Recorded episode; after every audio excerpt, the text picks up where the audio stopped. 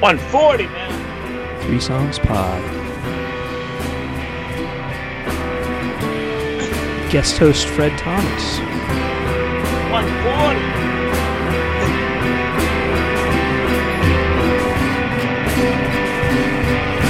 Detroit Special Edition.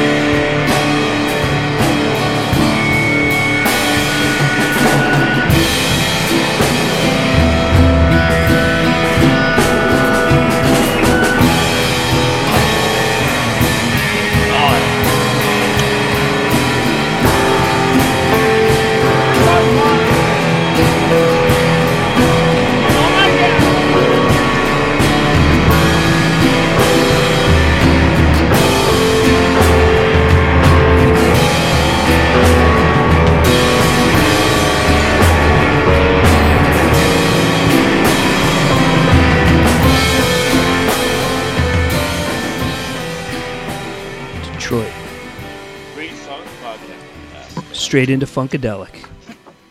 Welcome, Fred. We'll talk. Yeah. Yeah, Fred Thomas. Yeah, Fred Thomas.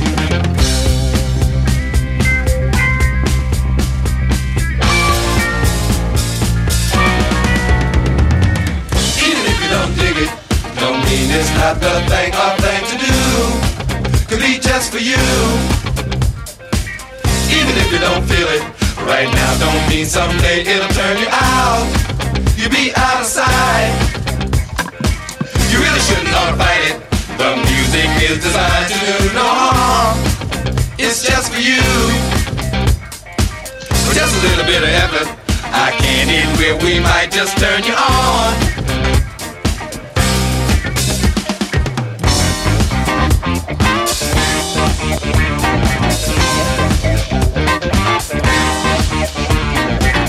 Even if you don't admit it, the time for change is here, and here we are. We're just for you. Stickers in your ear, diggers. One time, one time, one time, one time, and see. We're just for you. You really shouldn't ought to fight it. The music is designed to do no harm. We're just for you. With just a little bit of effort, I can't it will we might just turn you on.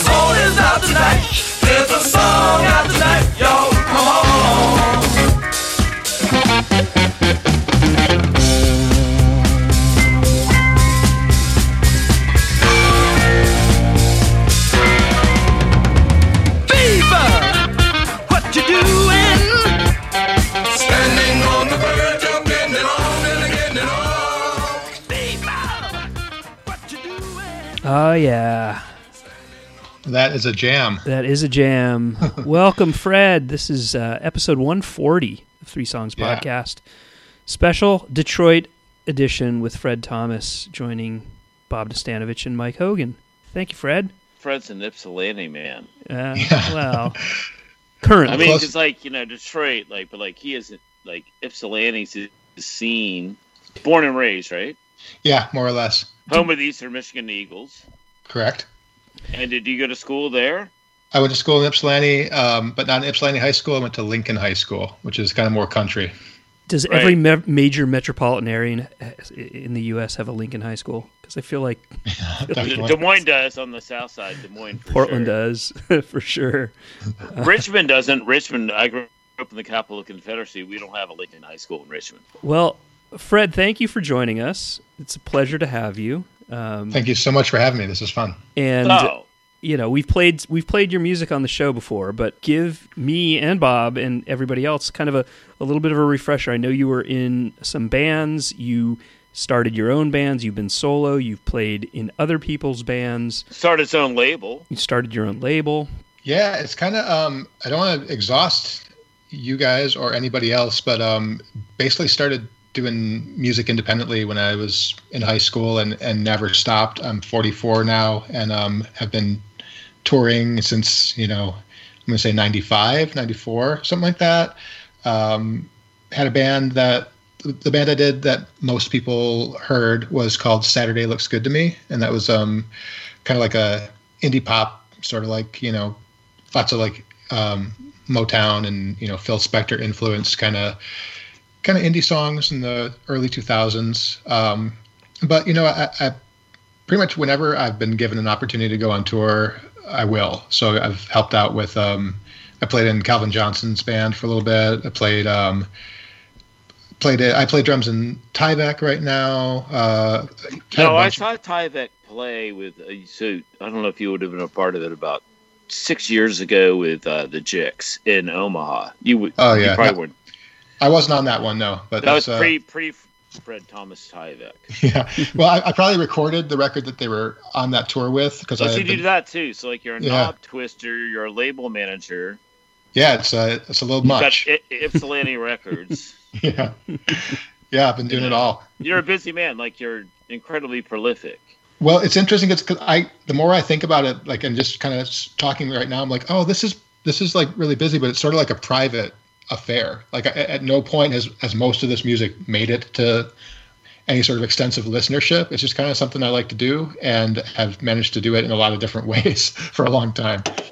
And you've also used the moniker Fred Thermos. I like that. that was like uh, a, yeah, that was a nickname when I was like 16, 17. Did anybody ever call you Freddie at any point in your life?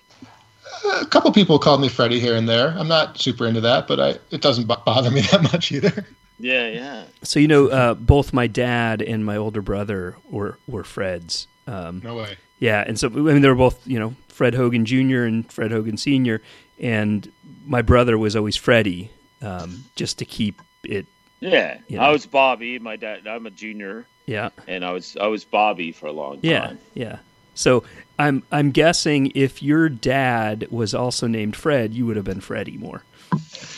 At some point, yeah. My dad's Alfred. I was Freddie or Fred. Um, but I'm actually like, yeah, that's I'm I'm one of many Alfred Thomases.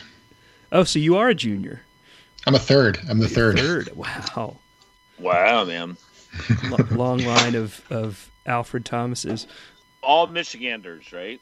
Yep. It's like you're pure Michigan. Uh, just like the license plates. Yeah, it's pretty amazing, really, because like the only time I've spent in Michigan would have been like you know passing through on tour. I know I played Grand Rapids and Ann Arbor a few times, and have tour managed gigs there, and of course I've done St. Andrews Hall. yeah. And uh, so yeah, so like I mean, like essentially my experience in Michigan, other than passing through, is just to do gigs. You know, so like Sure. sure you know Michigan. You don't. I mean, like, I know Lafayette Coney's. Remember that place next to St. Andrews Hall called Hamburger Haven, where they made their they patted their burgers out of like sliced ham. Do you remember that place? It was called like Ham something. I I've never gone, um, but I've been vegetarian since like you know since I was 15. So I I missed it, but I'm sure I've walked by it. Yeah, yeah. Well, it's it's long gone. It's Okay, long. maybe maybe yeah, I it's missed like, it. it's like '90s gone. You know, like okay. so. When did you start going to Detroit for shows? How old were you then? Like, Uh, probably like 14, 15, I started going to shows at all. Um, and so when when bigger bands I liked, like I'd go see Jawbreaker would play at St. Andrews, or I'd go and check out like um, Blonde Whack and Redhead. Blight E EP.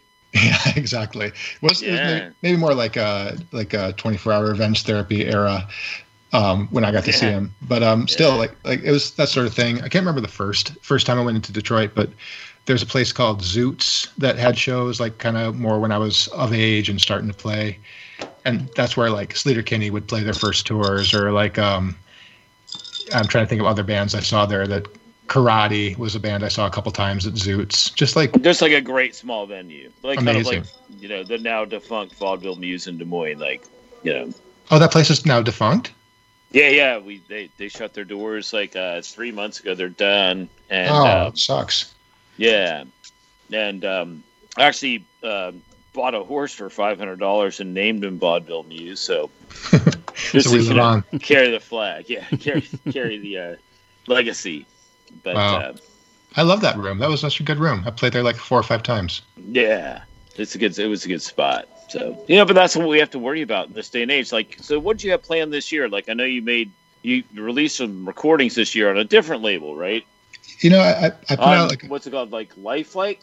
Lifelike. Yeah, that's a label I've been doing um, just mostly tapes on. But I put out like uh, because like everybody else, I've had plenty of time to just work on work on music all all day and night. Like uh, no shows to play, no nothing to do really. Uh, I recorded a bunch of like kind of synthy stuff and um, made a couple hundred copies, hundred copies of this like uh, yeah synth record. Um, but I didn't really have any plans to do that. I just kind of been rolling with the punches. Like pretty much, you know, I was playing So, like, like, every week if- up until March.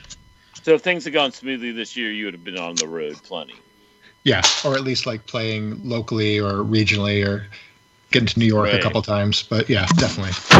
Are you are So you it's been- recording many artists right now? I mean, uh, I know you, you do that as well. Have you have you been doing that? Do you, do you have the studio going? You know, I I just did my first session since March, um, this last weekend, and it was really weird. It was like um, a really amazing band uh, that's played like a couple of shows, just getting started. Ypsilanti band called Goody Head. Um, Yeah, and there's How do you spell that? G O D D Y H E A D. Yeah. So um, awesome band. You know, they're just doing their first sort of recordings, and yeah, we're all in masks, and we're all trying to like be as far apart from each other as possible. But we're still doing like an 11-hour day in this kind of small studio space. And at, at the end of the day, I get a text from one of my best friends letting me know that she's been tested positive with COVID, and I should probably get a test because we picked up a cat from her two weeks earlier, and you know, so it's very different, very stressful. Um, How many COVID tests have you had? I have had none because I've been working from home. neither. Yeah, I, I feel Yeah. a little bit ashamed saying that, but like, um, Well, I hardly. I mean, I hard, I, I hardly ever leave my house. You know. yeah, totally. I mean, this was the first time I worked with anybody else for a while, so it was like I should have. What do you have for space? You've got like a decent space. Like, what's your, what's your recording situation? So you bring in Goody Head. Like, It's kind of it like, it's tiny. It's tiny. It's like there's like a control room, and then there's like a bigger live room, but it's basically just like um, you know, like a like a garage type locker. You know what I mean? Like it's uh Oh yeah, yeah, and it, it's it, it works and it sounds good. Um, but yeah. it's definitely so, like, it's small. Well, we'll we'll play some we'll play some stuff that you've recorded because I I have been saving a couple artists to play until you you played because I want to get your take. Um, Nice. Yeah, and and somewhat coincidentally, like I was going to be playing them anyway, and then I realized on both of them it was recorded by Fred Thomas, and I was like, "Holy shit, Amazing. we got to we got to bring him on. We got to bring you on and, and talk about it." But why don't you why don't you start play something? And you got three different Michigan artists lined up. Yeah. Um, well, let's start with uh, a band called Roach Clip from Detroit. They're not really doing anything anymore, uh, though the people in the, L A O C H clip. Roach, Roach, Roach. Clip. Roach clip. Roach clip. Okay. Yeah. Um, but yeah, just like a, a amazing punk band from Detroit. Saw them play a couple times. Really, just like uh, when you're playing Funkadelic, I was like, oh yeah, so visceral and a little bit blunt, and that's something that like so much Detroit music has to it. Like the sort of like directness and um, whether it's you know whatever type of music it is. And Roach Clip definitely has that. Cool. Cool. What's the song called? It's called On the Wall. on the wall? Yeah, how, and well, from how like- many years ago? Uh, 2013 record that came out. and They made like three or four hundred copies, and it's gone now. But it's uh, the whole record's great, and I don't know how many times the band played, but they're uh, they're all off onto other things now. but it's now yeah. it's now on uh, Bandcamp, so you can at least stream it, which is nice. Yeah, Uh, all right. Well, here you go. On the wall, Roach clip. Fantastic.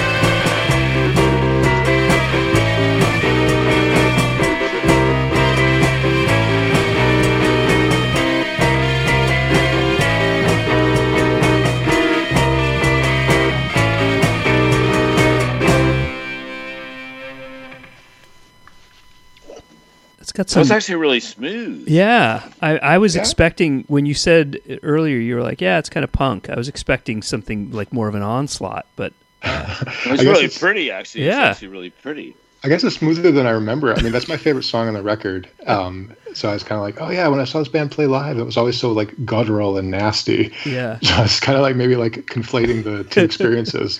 I But can- still, No, it's, such a you know, jam. I've been I've been in punk rock bands that play too fast, and like the best songs because like when you think about it, when you're up there on stage and like just blistering ears, yeah, by you know playing too fast, even if it's a 20 minute gig, like the one that's actually got the groove is the one that's like mid tempo, yeah, almost always.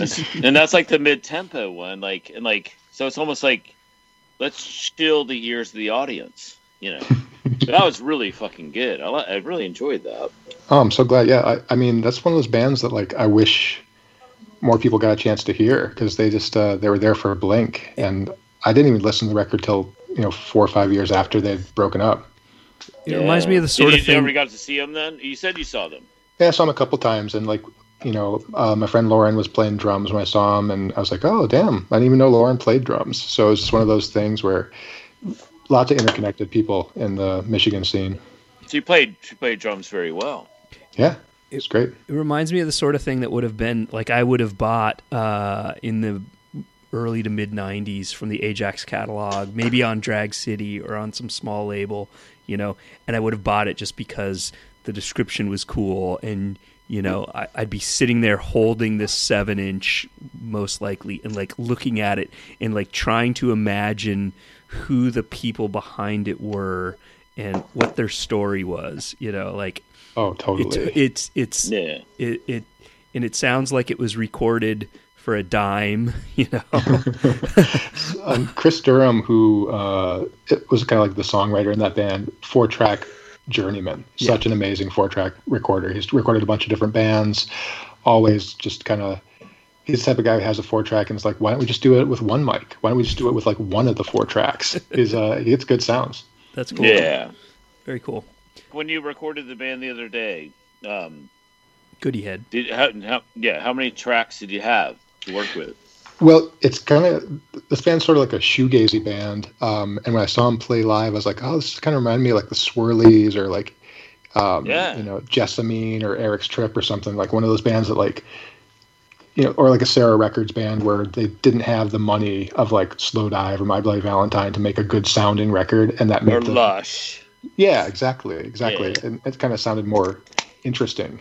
So we actually recorded on four track wall. I recorded with like, you know, maybe like 20 tracks of uh, digital stuff. And Cool. I blend, blended the two together. Wow. So you, you like is the studio in your house or do you have to go somewhere?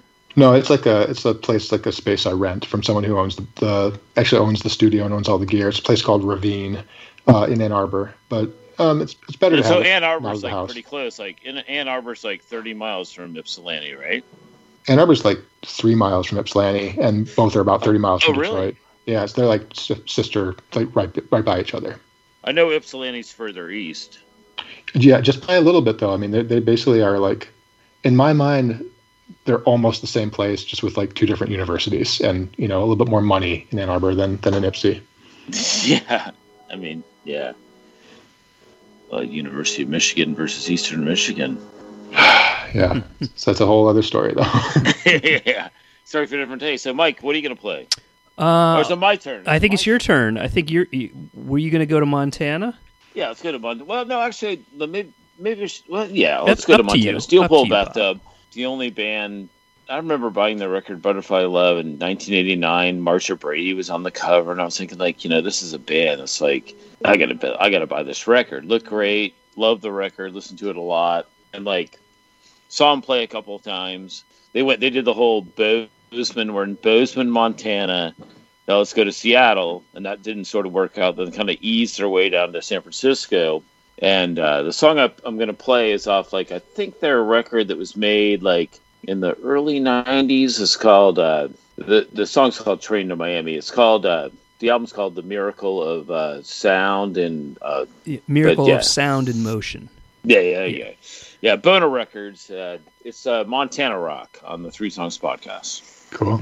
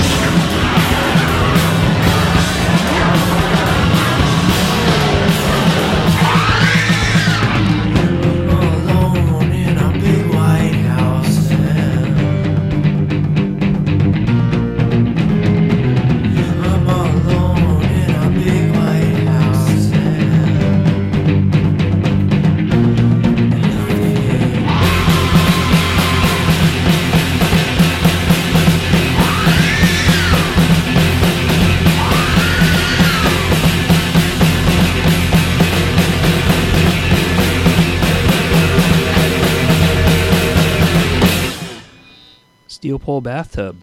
Wow. Yeah, Yeah, rocking the tub, man. Bozeman, Montana. So they. like, I never saw them dudes, live, like- but I would imagine that was oh, a show. Morasky and Flattum, you know, Morasky and Flattum. Morasky on the guitar and vocals, and Dale Flattum on the bass, and like they hooked up with some some drummer with a crazy name. They became like a three piece band, and like they kicked it, man. Like, and they just, you know, it's, we've talked about this a thousand times on the podcast before. Like, perhaps the band name hurt them, like, because you know, in the late '80s, it was all like trying to fit in. Like, so they first went to Seattle. Like, I don't think that Seattle probably embraced them, so they found a niche in um, San Fran, and uh, they did their thing. Wicked live, You know, kind of like Jonestown. Like, did you ever listen to that band Jonestown? Sure. I never heard Jonestown. I'd never heard Jonestown, and I always associated Steel Pole Bathtub with like crash worship and like more like noisier stuff. I, I wasn't. Like, that didn't sound like what I thought they sounded like. And in like my your memory. Well, that's one of their popular numbers, uh, Fred. Oh, there you go. That's why I don't know. sort of like Yeah. were they were they connected with Neurosis, another San Francisco kind of industrial noise? No, thrash? not at all. They were more t- tied into like the grunge kind of thing. Okay. So like they they would get put on bills, you know. Yeah, for whatever reason, I was thinking like Steel Pole Bathtub was like Godhead Silo, and like Godhead Silo, yeah, great band. yeah, uh, that band that band was amazing. Uh, also, another two piece band for a time. Um, Mhm. But yeah, like I, it was not what I expected to hear. Yeah, yeah, yeah. And and Sorry, you know, playing the hits, Fred.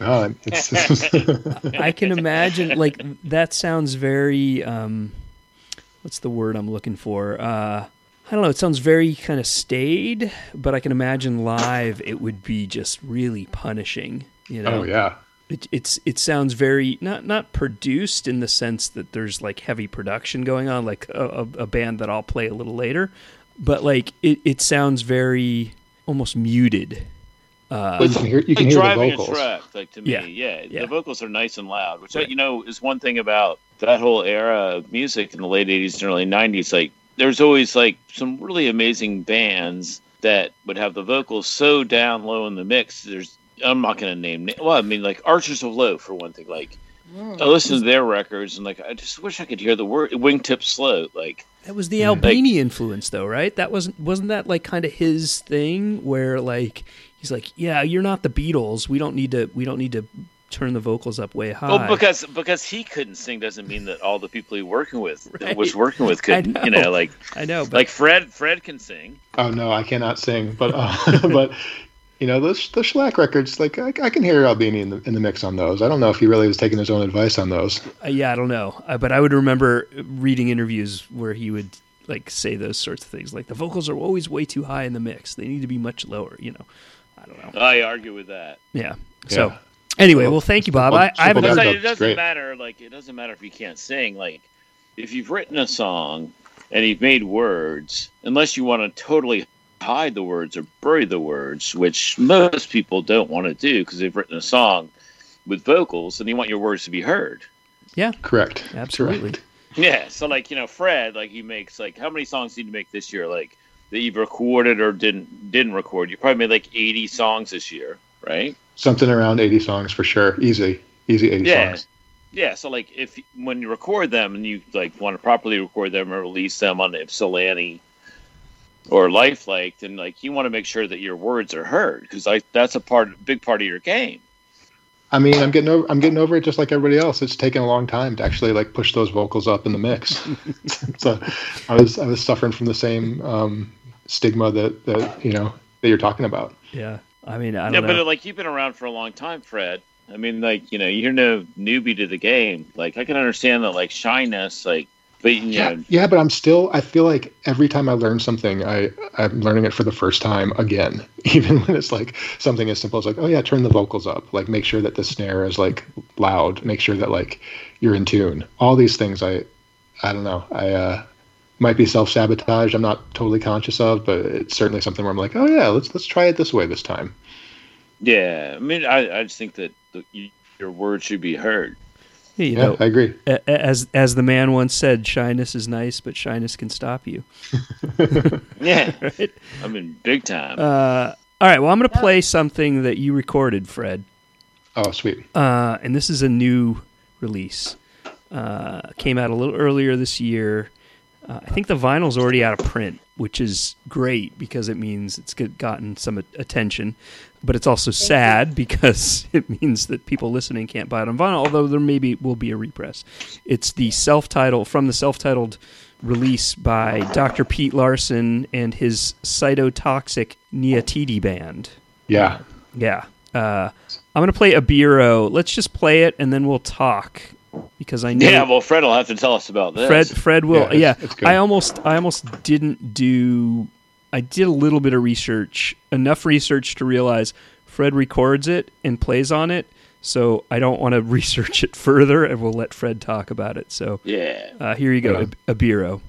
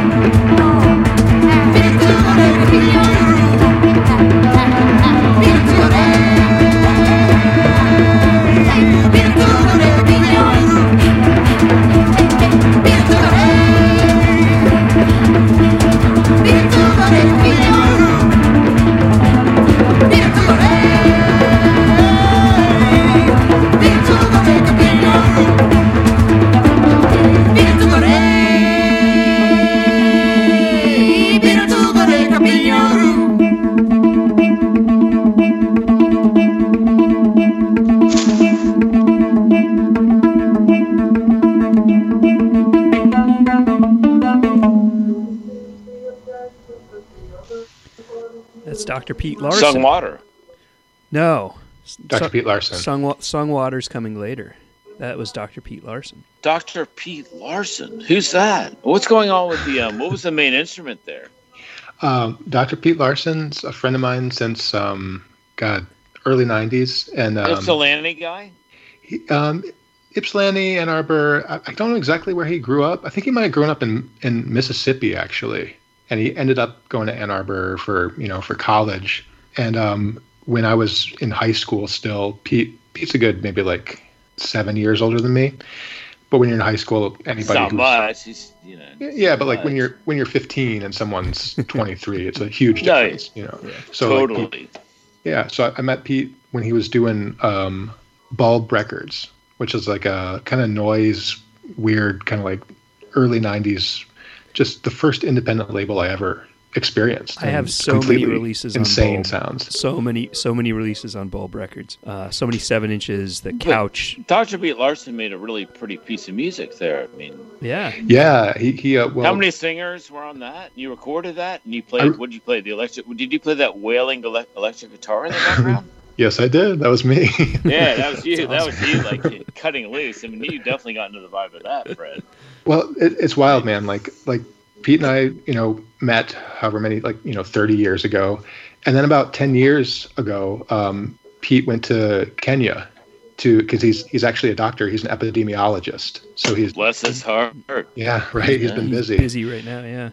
Yeah, but he, he was in Kenya studying um, snake bite and how snake bites were were transmitted, and um, and he picked up this instrument down there called the nyatiti, which is sort of like a five stringed lyre instrument.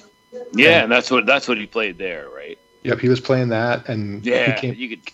That was Yeah. cool, man. It's called a Nyatiti. yep, nyatiti, How do you spell it- that thing? N Y A T T I, I think. I might be wrong though. It's not in front of me. I don't know. Yeah. I think. you're Yeah, yeah. Well, I mean, you know, I don't mean to trick you, Fred. But it sounded amazing, you know. It's a, it's an amazing thing. Like he just is. I guess some of the songs he's playing are like traditional, like Kenyan folk songs that he's kind of reinterpolating, and then his band is just sort of like uh, improvising. So he's a percussionist named Mike List, um, me on guitar, a vocalist named Kat Stye, and Pete. She was fantastic. yeah, she's. I mean, the, the lyrics are definitely. So how sort did we get that? Like, how did we get that? How did we how did we listen to that? Like on Bandcamp or Mhm. like is that a record or?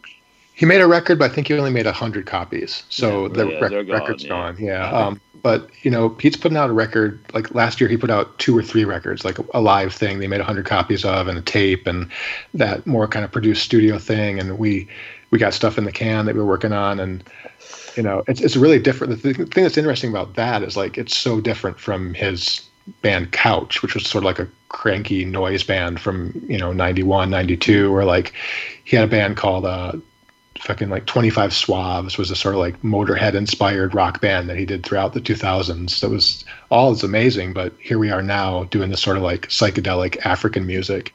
Well, and that's fantastic. You know, like we're talking 25, 30 years later in his musical experience. Like when he was a kid, he was playing the punk, and now he's like, you know, completely expanded his borders. So I had no idea that he was in Couch. I have I have all the Couch seven inches. I have the Couch.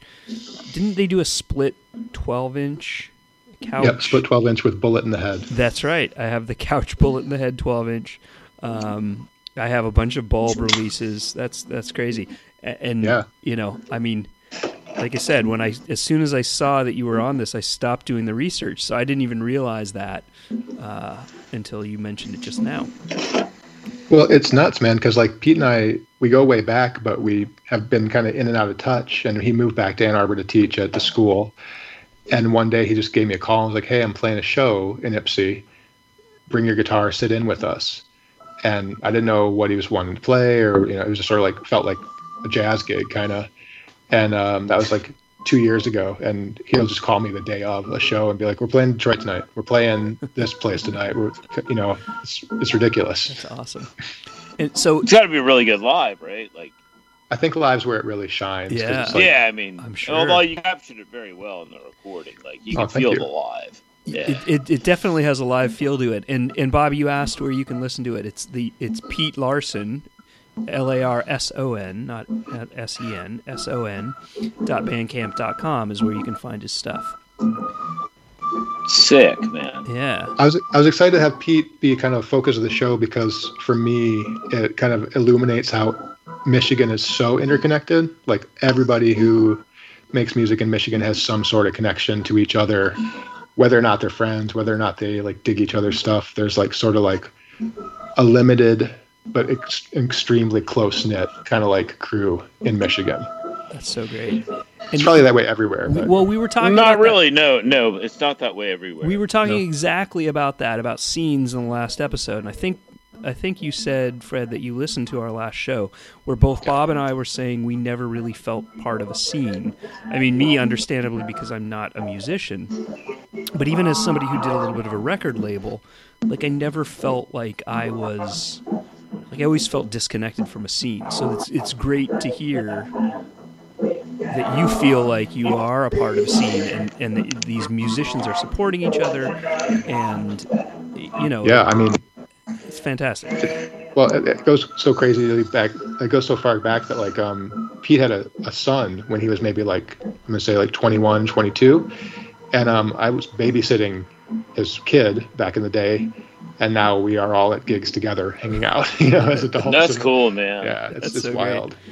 And like, there's no gigs, right? There's no gigs. No, there's no gigs for instance like March, but like up until that point, like the thing that's cool about Ypsi and Detroit and Ann Arbor is that there are nightly gigs that are mostly locals. I like the way you call it Ypsi. That's the first time I've ever heard that.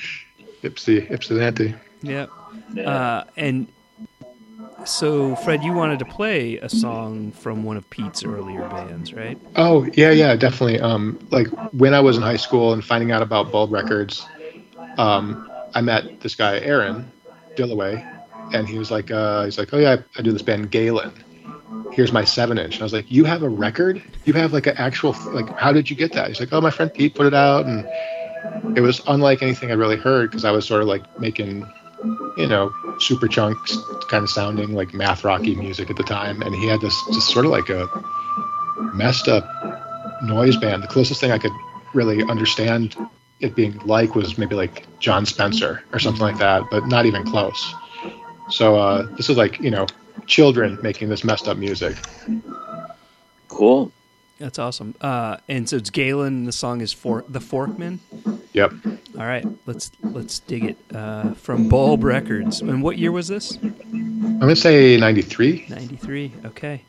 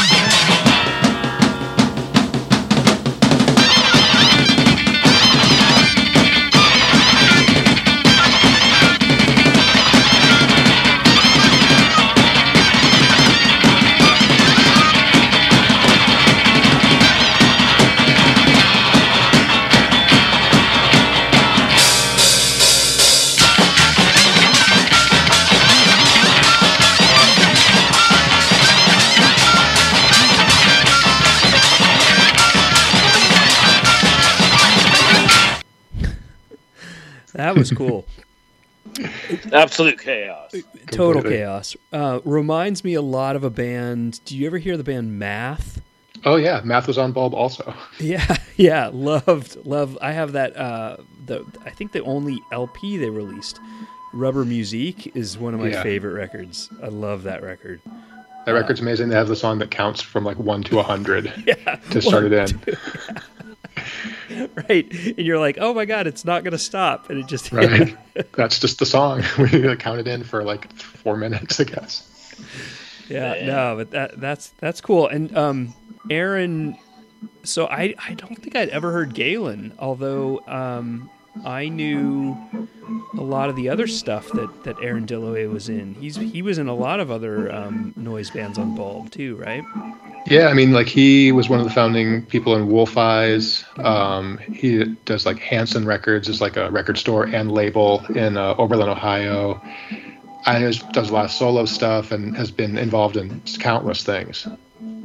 What Yeah. I was doing, like in Oberlin. Yeah, I don't know. I mean, we send each other memes all the time. That's like our primary Yeah, form of communication. yeah, it's like daily magic, memes. Are you good at memes? I mean, I'm getting better. I'm definitely You're a uh, memer. You're a memer. I'm, I'm something of a memeologist. Do, Yeah. you, do you create your own, or do you just find ones that you send? I, I've made a couple, but if you don't get one that like captivates the world, you feel like a failure. So I just use other people's. You know what I mean? Yeah, I know, I know what you Yeah. mean. I mean, But that was cool. So now Galen, you said that was his first band. Did they release much? I mean, they released a record and a seven inch and a couple things, um, but it was one of those things like that was how do you spell Galen? G A L E N. It was like when I was seeing that band play for the first time, it was just utterly mind blowing to be introduced to something like kind of on the same level of like Thinking Fellers Local Union or like Yeah. Carol- Carolina or something that Right. bl- blew my mind. You know, like the craziest thing I'd heard was like the Jesus Lizard, and I was like, ah, I'm I'm totally tough because I know this like intense band, but then these really clean cut looking sort of like sweet kids started playing that noise at like a like a basement show, and I was like, okay, I don't know anything. I got to figure this out. You know, like um. The, per- the person playing uh, oboe in the band was Julie Huntington, first person I dated ever because I was just so impressed with their band. You know, like, it's one of those things. Yeah. Formative.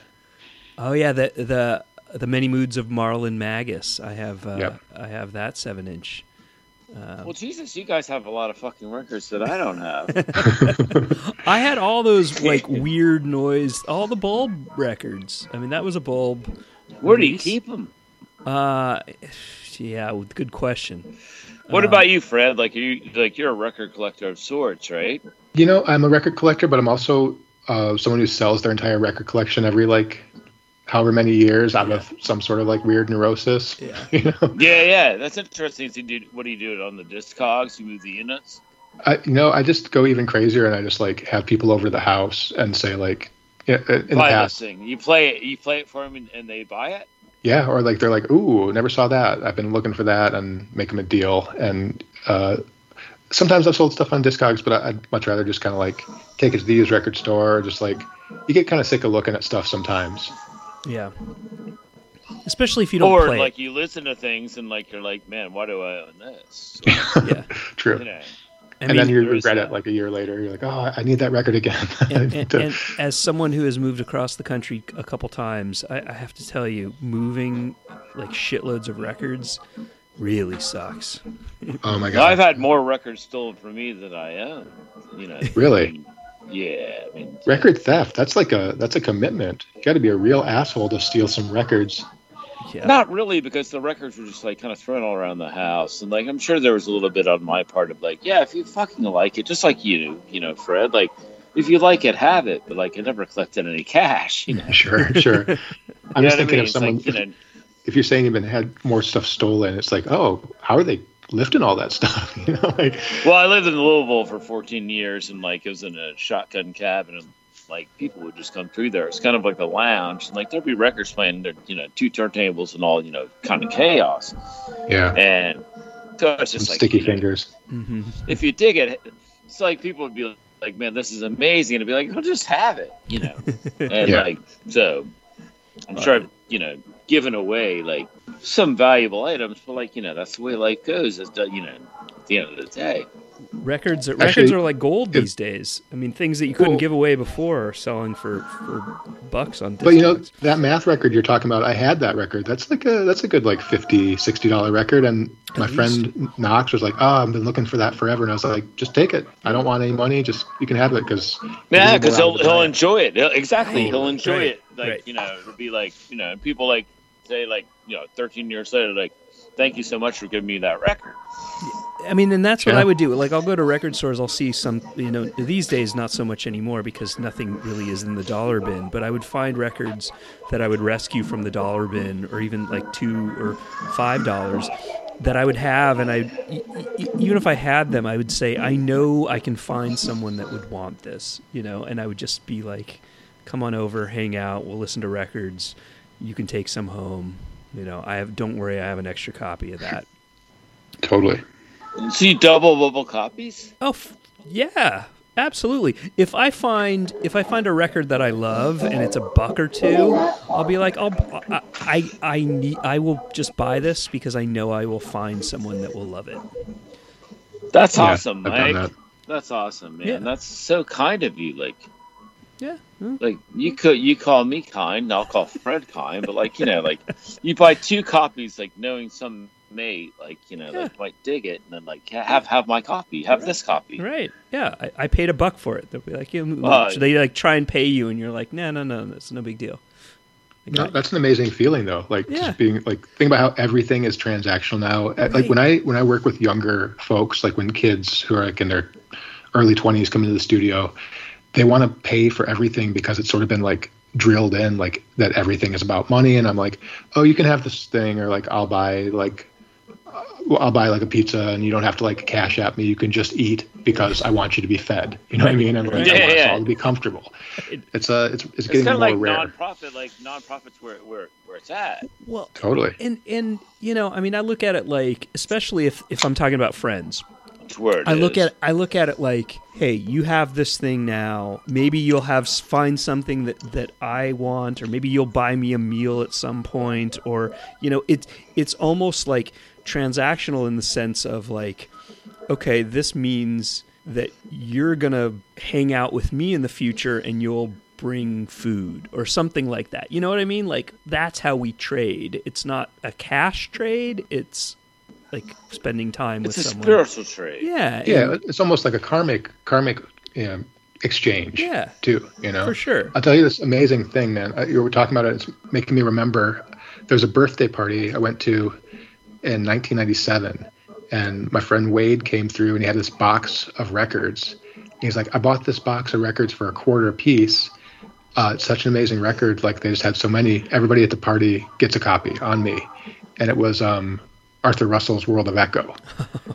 and he just gave one to everybody at this fucking party. He had a box of 50 that he bought from someone who had like distroed it, and like you know, it's 97. That's before it became like hundred dollar record, before anybody knew how amazing it was, Yeah. and he just wanted everyone to know. And it was, uh, I still got my copy. It's such a beautiful memory. Yeah. Yeah, that's great, man. That kind of reminds me of like when uh, we'd have parties in college at the Red House, and Steve Keene, is a great artist. He's a painter. And he would just, yeah, great painter, and he would show up at the party after like washing dishes at Eastern Standard in downtown Charlottesville, and he would just like back his pickup truck in and throw like 300 paintings. Amazing. like like he'd carry him in like we'd help carry him in. And like everybody's here gets a painting you know? And i mean it's just like a cool thing to do you know because like the guy makes like he's very prolific even you know, even back then when i first got to know him and he's a few years older than i am but like same kind of thing same kind of thing as you know with the arthur russell like just like if you give it away they'll love it Right. And it's like finding a home where someone would appreciate it is almost more valuable in some ways than getting a few extra bucks for it. oh yeah, that's the joy right Yeah. there. Yeah.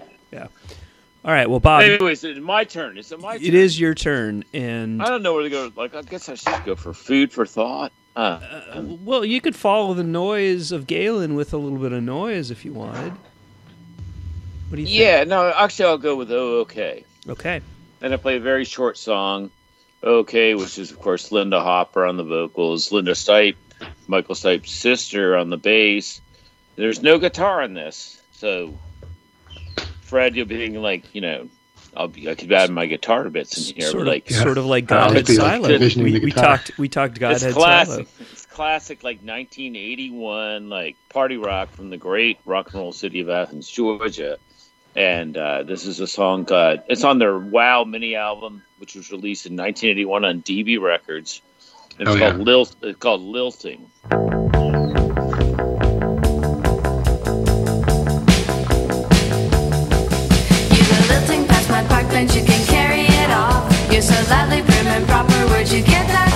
I like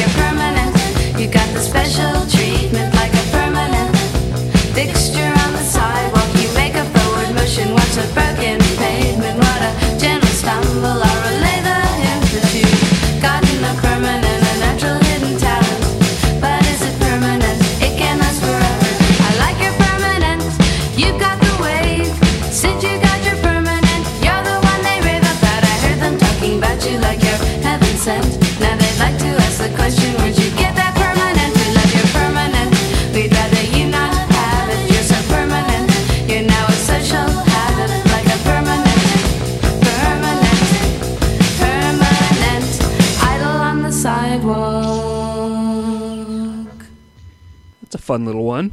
Damn, that's great. Blink and you miss it. Yeah, One, I, l- Yeah, I've never heard that before. That's amazing. I love that. they compiled all their music. It's like an amazing compilation in 2011 that came out. I don't have the information in front of me, but like they compiled everything they did with a bunch of live tracks, and it's I mean, oh, okay, like a Contemporaries of Pylon, band. right? Yeah, it was sort of like, Uh, had the same yeah. kind of like uh, pylon energy a little bit. No, totally, and like you know, same scene. They play you know bedrooms and apartments and stuff. That's It's a great band. fun. I, I, they're a band for whatever reason. Now, are they connected to, or did they share members with Hetch Hetchy? Nothing I know of. Yeah, for whatever reason in my head, I know Linda Hopper, like you know, the vocalist. She she did other stuff. I'm gonna like, I'm gonna look them up as we're talking because I feel like Hetch Hetchy uh, was also a an uh, Georgia band. Uh. You just played other. You played another OK song. Well, I, I could. I mean, Hetch it's like- Hetchy Play, was play, play playtime. Play playtime by OK while you look stuff up. okay. So yeah, so Hetch Hetchy was Lynda Stipe's uh, other band. Um, they released an album in 1990 on Texas Hotel. Well, yeah, come on, that's, that's over my head. But like, play uh, play playtime by OK. Play playtime. Okay, uh, I will. Yeah, if you will- don't mind. I will- no, I don't mind hey, at all. Hey Siri. Yeah, Hey, so Siri. write it on there. Yeah, here you go.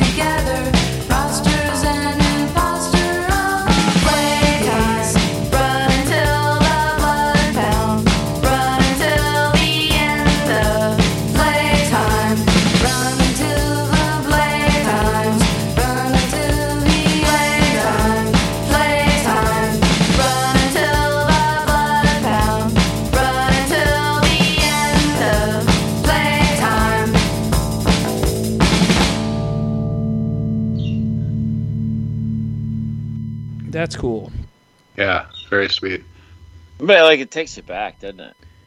For sure, but It's interesting. All the Athens bands from you know 80s and 90s, whatever, like they all had kind of like a, a core of like disco or like dance. Even Mm-hmm. REM kind of had that sort of like got to keep the party moving. Lots of hi hats and lots of like Well, you know, there was, course, there was of course B-52s, and there was Sure. Pylon. you know. Pylon B52s. You know, it almost reminds me a little of ESG as well. totally. Yeah, which is probably by accident, but like, Sure, but like, that's another like keep the party going band. Uh, yeah, yeah, for sure. that's like a band that played like house parties and stuff, and like they got a little bit of coverage and stuff like that. But like, but they they they made a they compiled all their stuff in 2011 on a record. I don't have the information in front of me, but you can buy it. Yeah. Okay. Cool. Yeah, I think it's called It's the just good party rock. complete recordings. Yeah. Yeah, oh, I like that. yeah. That was that Yeah. was really cool. And and they're a band that I just kind of missed. I think for whatever reason. Like I I obviously know B52s and Pylon and and all those, but I guess because they only released like an EP and a seven inch, Yeah, that's it. Yeah. it, it it never really hit me. Um, thank you for the reminder, Bob. That was cool. yeah. Um, And so, any Fred, anyways, Fred, like if you were playing guitar in that, what would you have done? There's like kind of needles in the background. If I was what now, If you were the guitar player in that band, they didn't have a guitar player. dude? I, What would you I have done? Like, I wouldn't have done anything. That that music was perfect. It didn't need guitar. That was like, I was, I was thinking about like the Marine Girls and how they're sort of like yeah, so, no, and, that- or like Young Marble Giants so much better without like the extras. So Right. if I was the guitar player, I might have just like gone and had a drink or something. I don't know. Like I would not have messed Yeah. with it. It was too good. yeah. Well, grab yourself a drink, Fred. Are you up next? Am I not? Is it me? I No, think it's me. it- I, I'm going to play Sungwater next. Bob, you you oh uh, yeah, Songwriter. you. Sorry, I don't even know the turns. There's nine nine people. It's okay. Uh, uh, I'll keep track. So, Well, you've done a hell of a job of engineering. well, thank you. Um, yeah. Yeah, Good I work. mean, keep in mind, like I asked you to like you know, pull a song out of your ass, and you put it right on within ten I- seconds. I did. You know, hey, Yeah. some, sometimes sometimes I can I can make things work, but uh, And you you know, know, the thing is like about Mike is like he's a, like and Fred. You should know this. Like he's done like 140 episodes of this podcast. And, like he's had he's engineered them all. and like I'm a blabbermouth. You know? I, I Yeah. you know I, I, I edit some of your blabbering out, not all of it, but occasionally. I Uh, think Yeah. the, the chemistry's good. Um, don't don't don't mess with it. It's perfect. Yeah, I mean, you know, it's just it's friends talking music. So, what more do you want? So, but Yeah. speaking of which, Sungwater. So this record, I've been listening to.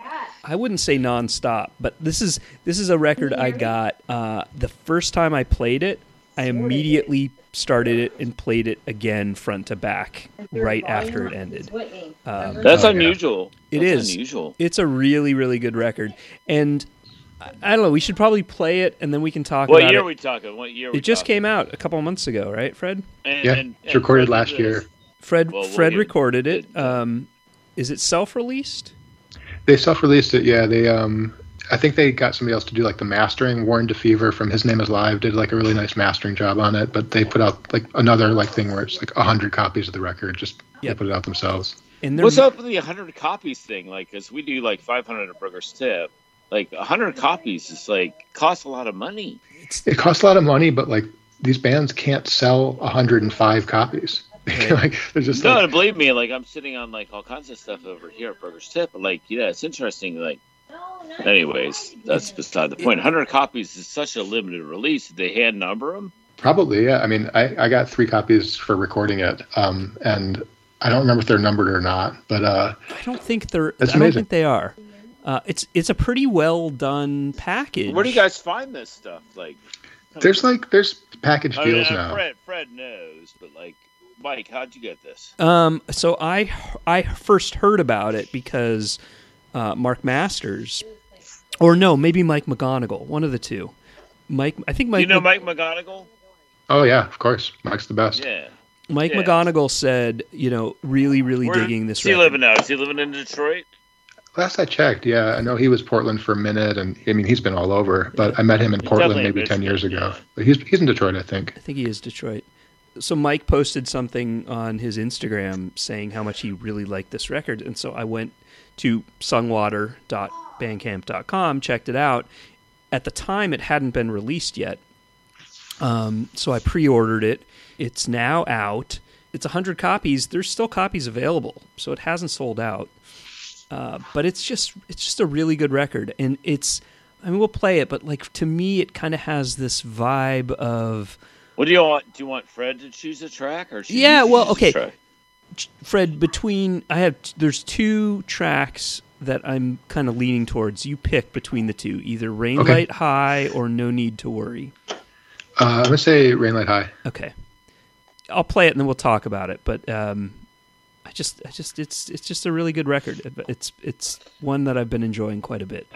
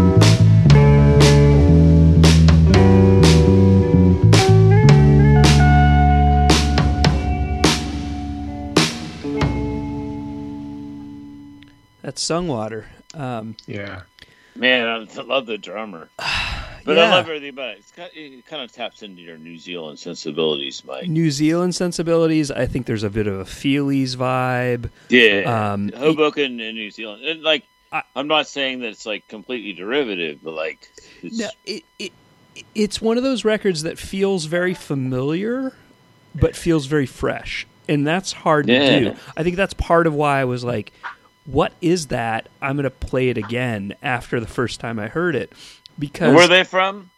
In Detroit. and, Oh no, no. and Fred Yeah. Fred recorded that record.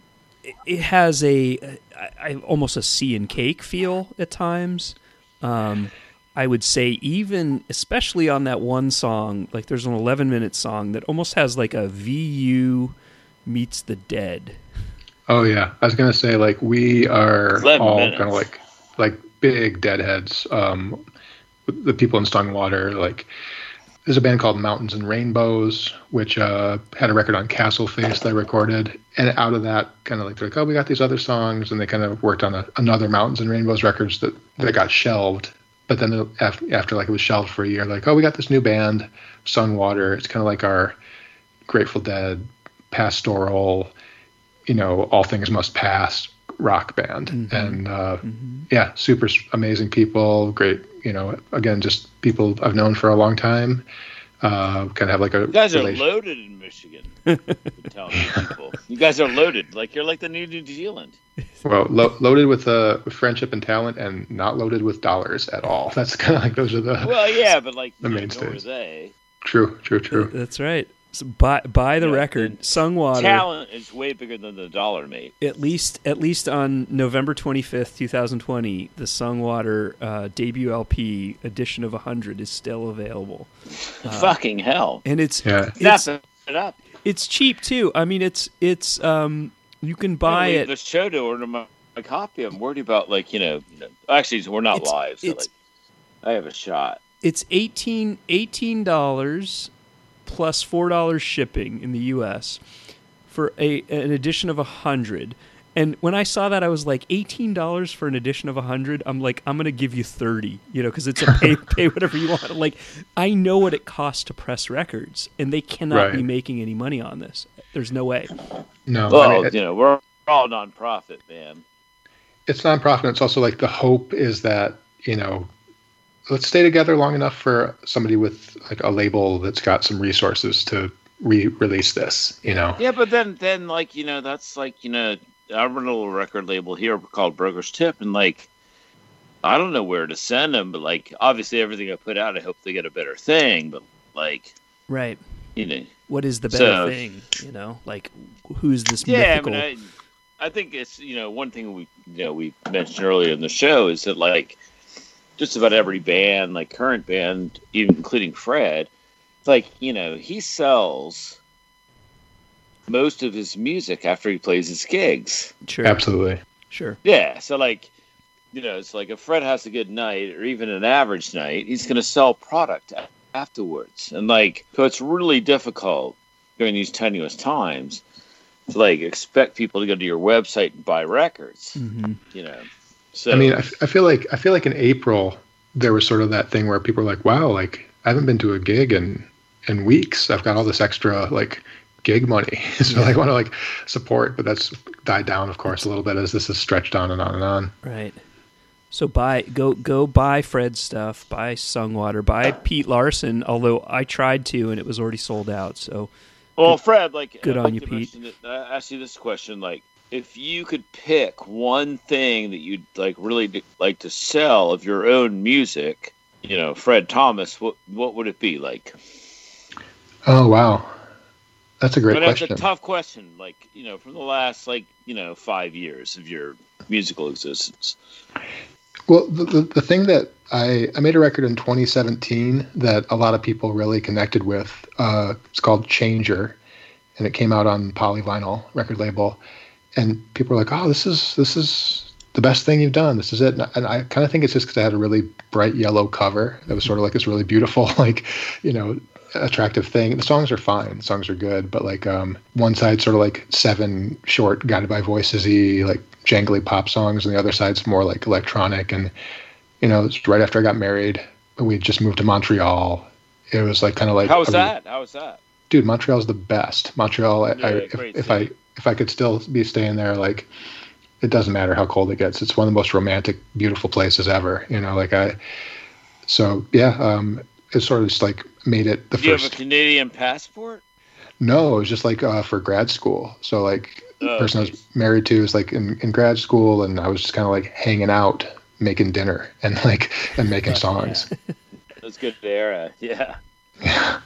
yeah, beautiful, beautiful, strange times, and that's what the record sounds like. It sounds like you know we on the verge of like uh, like the flavor of Montreal record. It's released in 2017. What's it called? changer. Like it's the on word, I- Ypsilanti. it's on polyvinyl. You should check it out. It's up online, and it's. Uh, I know the records are still floating around. I, I know they made more than hundred, maybe made like five hundred, but uh, I bought one. Still out there. I bought one recently on vinyl. And, and Hell yeah, do, thank you. do you want to play anything from it? Um, They're short. We can play a, a you know two minute pick a- pick a song. Title Okay, track's yeah, a minute. Well, Let's I play, actually uh, like to play one off the electronic side, if you don't mind. okay, yeah, sure. Play um, uh, echolocation. okay, That's easy. it is. What a great job of engineering. I'm Mike. queuing it up right here. This is see. This is you know. It's the nice thing It's about like, having my lifting a, it's like lifting a needle. yeah. Here you go, Fred Thomas, echolocation. I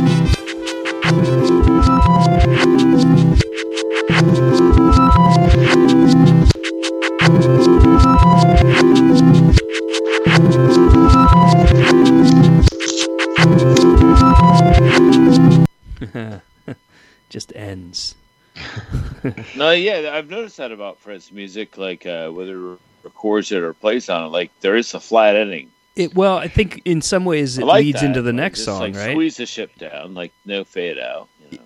Yeah, Yeah, but like Nirvana, no fade outs. it just leads right into the next tune, um, which Yeah. I didn't let That it was do. fucking great, mate. That was really Thank cool. you, thank you so much. Uh, really enjoyed that. I mean, I love all Fred's stuff. You know, I haven't heard as much um, Saturday Looks Good to Me, which is sort of ironic because I think that is, like you said at the beginning of the show, what you're best known for. But the stuff I've heard is is beautiful, like this beautiful, like you know, almost like girl group pop stuff, Phil Spector esque, um, really catchy songs. Uh, but the solo stuff is uh, sort of what I first heard and what drew me in. So, um, and then Thank you for thanks for checking it out. It definitely was sort of like you know, uh, how can I even say this? Like I started doing this when I was like so young that by the time I was 25, I was like, damn, I should probably stop and get a job, or like I should probably like, you know, like it wasn't ever like something that was paying my rent or you know super successful or keeping me. It, it was probably like keeping me from developing emotionally and personally.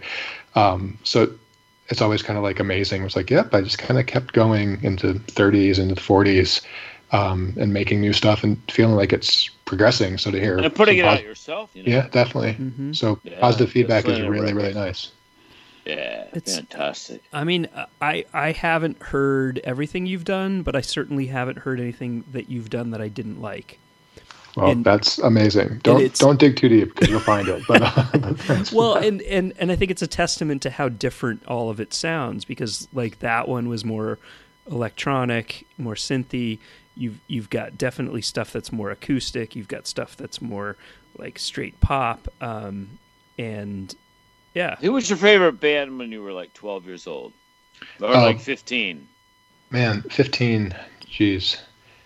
When I was like 12, it was like Bob Dylan. That was my first show I saw. That was my parents' record collection. But by the time I was 15, it was probably like the Oh, Butthole so your Surfers or something. are cool. Yeah, your parents are cool. Yeah, definitely. Yeah. the Butthole super, super Surfers cool. for fi- at 15. Did you ever see them live? I wish. No, I never saw the Surfers, and, and I never saw a lot of bands I love a lot. I never saw Neil Young. Never saw like a bunch of stuff that I, I wish I had. But um, I mean, I can still see, them, see still see both these bands at some point, maybe. But you know, it hasn't happened yet. Hopefully. Uh, Let's let's hope we get the engine rolling in 2021. We'll see. Yeah, the tour together, Butthole Surfers and Yeah. Neil Young package tour.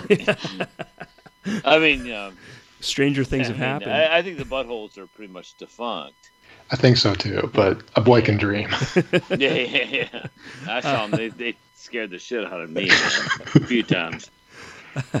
Uh, well, I think you're next, Fred. Right? You, uh, this one's, oh, is it me? Yeah, I I guess it's it's you. me. I think it's Shit. your last song. Um, I think BB Butcher. Yeah. Um, this is a, a collaboration between Detroit rapper named Boldy James and a producer from Detroit named Sterling Toles. You had Yeah. nothing to do with this. Nothing to do with it, but you know, I'll tell a story about this before we play it. Um, I was working at the record store maybe like mm, three years ago, picking up a shift. This record store in Ann Arbor called Encore that I've been working at since the '90s. Um, and this guy I know comes in. He's like, "Hey, we just finished this this record. Let's put it out." And I'm like, "Oh, cool." And so like, "Oh, this guy Sterling Toles. He actually finished recording it in 2005. It's the first vinyl release." And I put the record on, and before the guy left the store, I was like, "I need to talk to this man." Um, so because it was this most amazing kind of like it's kind of a record about his father and the Detroit riots, and it was produced kind of in this. He's just amazing electronic kind of like hip hop producer. So I ended up, you know, going to the dude's house and talking to him for four hours just for myself, just to interview him about this record. Um, and the interview got published eventually on this website called Cash, and I put it out like just it's just something I was like, this is something I want to know all about, and I want to tell everybody all about it because it's one of the most striking things I've heard in years. And uh, Um, what's the artist's name Sterling Toles, and the name of the song? BB Butcher. Yeah, see, let's hear this thing. Niggas ain't built to live, nah. Gotta be built for this. Born alone, die yourself. You are, you got out here, man. What profit a man to gain the whole world and don't have control on his soul? Oh God!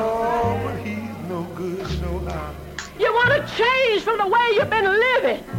It hasn't been easy for you.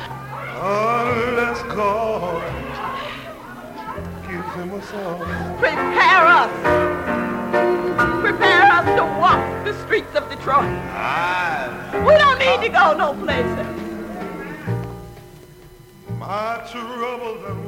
Oh, we can see you with the pots that ain't never seen the stove. If I don't scale this boat, if I sit on my bed, then I'ma be flat broke. So I sit on my ass if I can get cash flow. So I be bout my bread, watching for task force and swatting my launch pad. And I'm back for more. Detroit's ambassador, chancellor of the ambassador bridge to Canada in the back of that rig with some dust cancerous enough to get us maximum biz. Looking at that in the brig, I'm never satisfied like my mammy. She said, J, Bay, just like your father, bold and cold. It's Detroit, Michigan in December. Sold my soul to the concrete. Devil in a blue dress got me doing life in the ghetto. So the music that I write for the ghetto is hoodlums trying to make a way out of nowhere. Down with heavyweight, Trey Four-Way, John C. James, cousins. I pack pistols on that block boy tip. Bodie Mac Nichols on some Lodge boy shit. Six mile, brick mile, Southfield Freeway. I'm in that brick house on Archdale in PA. Across the street from that church, across the street from where my work is. What do this cross mean on my Turkish? Why do I talk street with a slur? Is it cause I'm from Detroit? Where you don't eat, you don't work. Got the fiends miles, watering for a piece of dessert. Begging, let me get a taste. You know, eat for my thirst. Get quenched till I clinch tender legal reserve. Federal promissory notes. Man, I'm telling you, I'm tired of selling dope. Cause ain't shit worse than when you gotta sell this dope. Gotta tote this man. If I don't scale this boat, If I sit on my bag, I'ma be flat broke. so I sit on my ass. If I can get cash flow. So I be about my bread. Watching for task force to Swallow swat my my launch launch pad. pad. Cause I done got cash on all the blocks on the west side. Stood on every slab, caught a hot one and didn't die. When this my mans get shot dead and then crack. See my folk get murdered, I was just 11. They say it only get worse, though it get better. I pray it don't get worse than it been lately. If it get any worse, then what's worse than crazy? Besides pistols when they shoot. My shrink should've clinked me in the mental institution. For thinking how I think, man, I think I'm finna lose it. Reaching for my peace when I feel the slightest movements or hear the slightest noise. I'm off a skittle when I'm annoyed. They got me annoyed, but I ain't paranoid. Always feeling like I'm being watched. Paranoid, I can't sleep, I'm in the dope game. Nina Russ, me and my girlfriend. I think these niggas these bitches out to get me. Rising flat, wanna leave me hanging out the trap. Set me up for failure just to let me down and die. When they need to dig deep down inside themselves and find themselves. Instead of always trying to lose their lives, I read your negativity is what I feed off. And relatively speaking, I think y'all niggas is a bunch of egotistical fake thugs with foolish pride. On make nickels, we crave blood. Rely on goons that's with you? Cause you and I, we can use them pistols. When you survive, cause I do's this shit, dude. You a lie and the truth ain't in you. Get crucified, I shoot him in you. Let me fire you like Snoop Crystal. Concrete.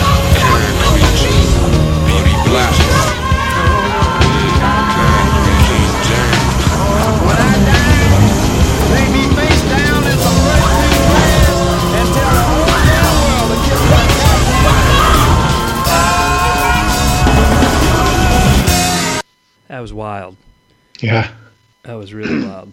Um, That's right, man. That was right. so and that that record came out earlier this year, and it's completely sold out, huh?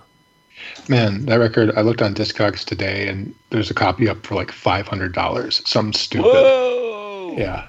And it's it's on Bandcamp. You can just get it direct, support the support the artists. But yeah, it's another one of those uh, not limited editions.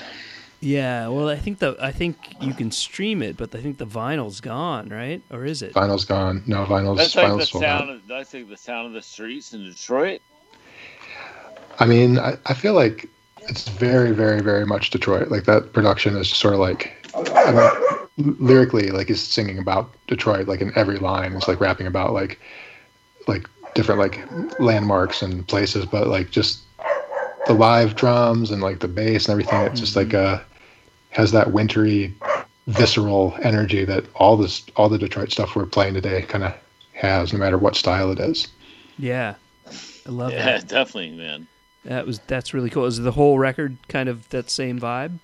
I feel like uh, it is, and and I might even like not pick the best song. Like the drum production is just something I really haven't heard on a rap record yet. So it's uh it's Well, that's the innovative right stuff. thing. It's like like don't pick the best one. Yeah, true. You know what I mean?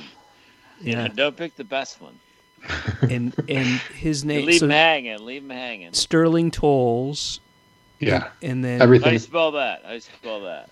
Uh, S T E R L A N G T O L E S, and and that's the producer, and the rapper is Boldy James. B O L D Y James. Boldy Fucking James. hell, man. Huh.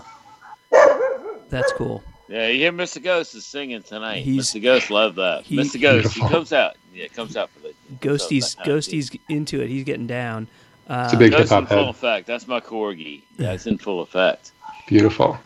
Yeah. So, anyways, I'm gonna. I guess I'll shift gears a bit. I'll go to do like a John Wiese. You guys know John Wiese? Sure. I know Wiese. Yeah. Yeah.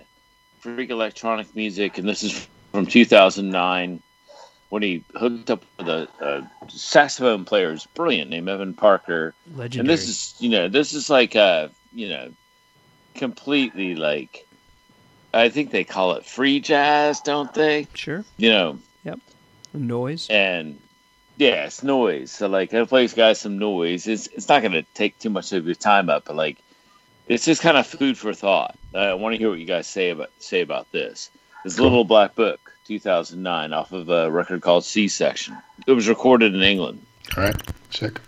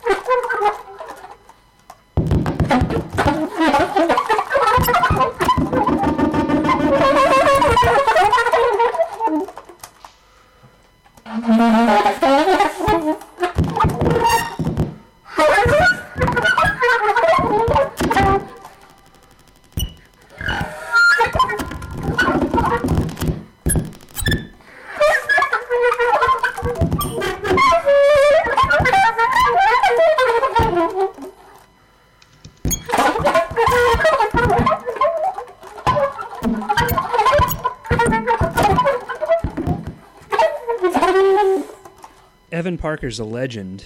Played with Derek Bailey. I feel feel like he's the saxophone version of Derek Bailey. Where Well, I saw like you know, I saw Borbetomagus uh huh. Yeah. Yeah. in like '88. I drove from uh, Charlottesville to DC Space, which was a cool club.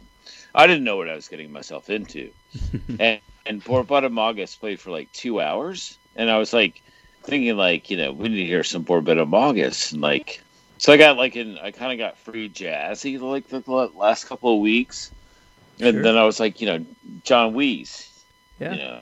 John Wiese is man. I'm a fan of John Wiese, and uh, It's very prolific, like you, Fred. Like he's Uh, busy. he's busy and he goes a, a bunch of different ways too. Like I, I f- found out about him through his group Sissy Spacek, which is sort of like a grindcore band that he does his noise stuff too. And um, we had a conversation, a, a communication, maybe like in 2007. And I'll never forget it because I wrote him and I was like, hey, you know, I really want to come to this gig that you're doing when I was living in Portland. But it's the same night as Belle and Sebastian. Uh, so I can't go. And this wild noise dude was like, "Oh no, I love Belle and Sebastian. I'm going to try to get over to the gig after my thing." and we just kind of just like, like, I'm talking to John Wiese about how we both are such big Belle and Sebastian fans. Um, Great so, band, great band. Yeah, but respect. Did you for, go uh, see Belle and Sebastian that night?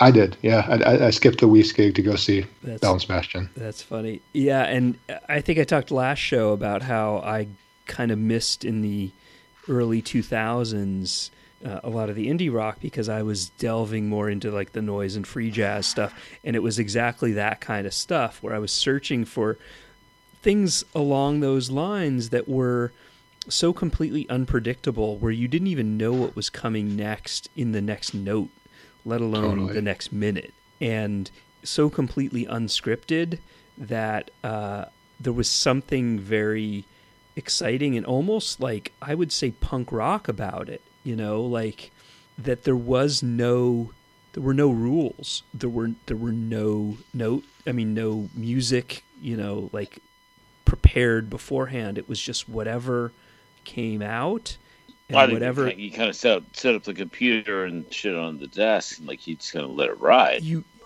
yeah you react to what the other person's doing you know and you could hear what john was doing on the computer reacting to what evan was doing on the park on the um on Yeah, the saxophone yeah. Um, I mean, easily uh, people who don't like it or they're not really like with noise. It's like, oh, this is like artless, just like jibber jabber improv. But it's like I think there's more of like a, a communication to it than than it might be immediately apparent. for sure the It- funny thing about that kind of music is like when you watch it live, like it's just like dudes with desks. So like it's not like you know like like when you play live, like you know how demonstrative are you?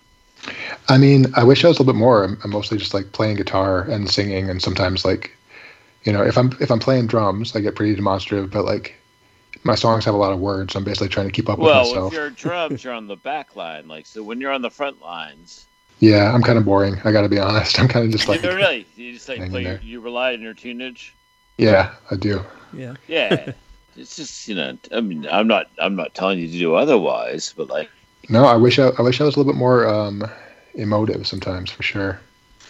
I mean, I feel like it's easy for people to dismiss noise, understandably so, as oh, you know, anybody could do it. They're just twisting. You know, it's like like we mentioned memes earlier. Have you seen the meme of it's it's like two two you know uh, uh, uh, two images of both from like some sort of gangster cop movie, and the first one sa- is a guy saying, uh, "Yeah, I made a three-hour uh, noise record, you know, new, or ambient record," and and and then the second one is is the other guy saying, "Yeah, so did my dishwasher."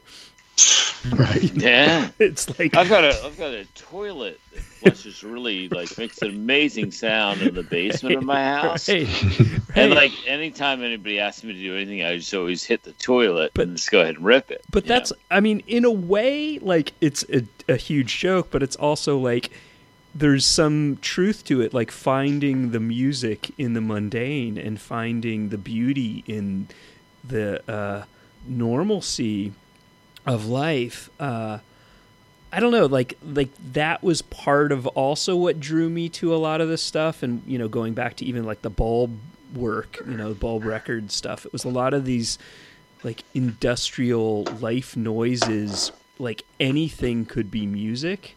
Um, Yeah. yeah, Trisomy twenty one, Nurse Yeah. with Wound, you know, Yeah. Whitehouse, you know, like Merzbow. Um, Merzbow, Borbetomagus. yeah, like, you know. yeah. Yeah. They're, they're, About about like eight years ago is exactly what y'all are talking about. Like I, I was doing this comp for but for Lifelike for the label, and I wrote Thurston Moore. I was like, hey man, like we've talked a couple times here and there. Would you give me something for this comp? And um, he's always like really really friendly, if kind of brief in his emails. And he's like, sure man, whatever. And like He's Three or four cool months. like that. Yeah, he's really sweet, really nice guy in my experience. And and about three months later, Me he sent me too, this yeah. this track that was like just the sound of the pipes in his basement, Yeah, um, in, in his building. And I was like, oh, it's gonna like. I think a lot of people bought that comp because they saw Thurston Moore's on it and like Sonic Youth fans, and it's just this. It's literally just like uh, some delay on on radiator pipes, but there was something to it. Still, there was something kind of beautiful about Yeah. it. right, Yeah. right. And and I mean, I think that's the work of the artist is to to, to take something that might not seem like beautiful music and make something out of it. You know, and obviously it's not for everybody, but it's the kind of thing that I certainly leaned into uh, years ago, and at times I find myself just like I need to put on a weird noise record. You know, Totally. Well, I did it. Uh, yeah, I, I listened to Mr. Wiese all day, and Whitney was like, "What is that?" Like, and it, and you know, Whitney's like, "What is that?" Like, yeah, the computer mu- was malfunctioning. Yeah. right? It sounds it sounds like a CD skipping at times. Um, Yeah. Uh, well, Fucking I'm brilliant artist. Brilliant artist. I'm going to transition out of that. Um, in You're saying you're gonna play some proper rock and roll music. uh, you know, I don't even know if I would call this rock and roll. I'm gonna I'm gonna play something that's very, um, I guess the opposite of improv, like very prepared, um, but in a beautiful way. I mean, this is a band that I don't, admittedly, I don't know a ton about, um, and I've kind of delved into recently. Um, they make Why so?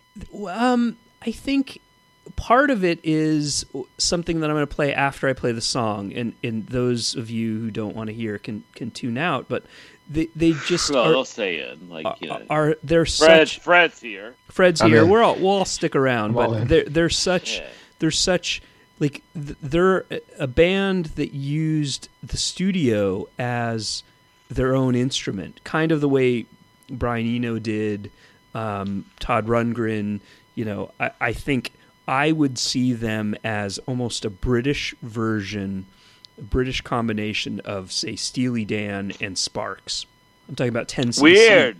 Yeah. Weird. I think that, yeah. 10cc because they they're they're weird and quirky but also like p- kind of pretty and poppy at the same time and you know they had a couple really huge hits you know not least of which uh, is i'm not in love which if you don't know the story of how that was made i'll play this british documentary it's like 10 minutes long about how that song was crafted it's so fascinating to me I wouldn't bother with that. no, I'm serious, Bob. It's so fascinating to me. Like I actually listen to this thing every year, and as Oh, no shit. yeah, it's it's incredible. It's it's so it's What about you, Fred? Do you want to hear this?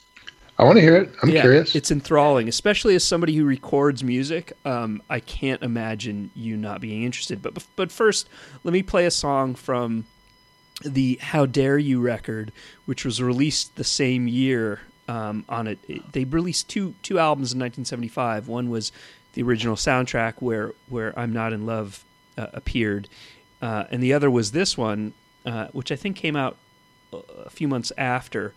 The album's called How Dare You. This is a song called Iceberg. I wasn't sure what to play. It's kind of a shorter one. It's kind of quirky, poppy, um, definitely in the Sparks vein. So I'd be curious what you think.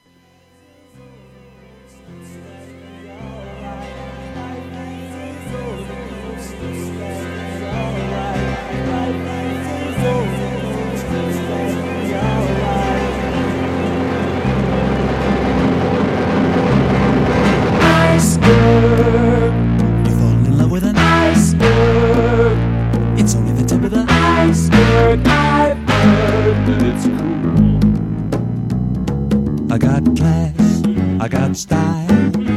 But once in a while, I'm the town, I must go. You better watch out your zone, watch out your stone boneheaded woman. Watch out, you boneheaded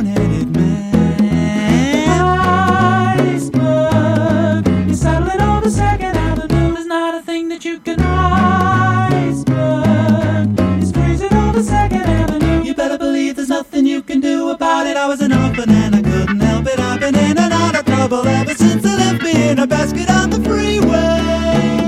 It's smooth as been dog in your shadow. It's me that's been a shadow in your dark. You got me hung up, lock, stock, and barrel. I'll always be behind you in the fog, so you better not annoy me or I'll something that I might regret. You better not annoy me or I'll something that you won't forget in a hurry, and I might be back for some sloppy seconds.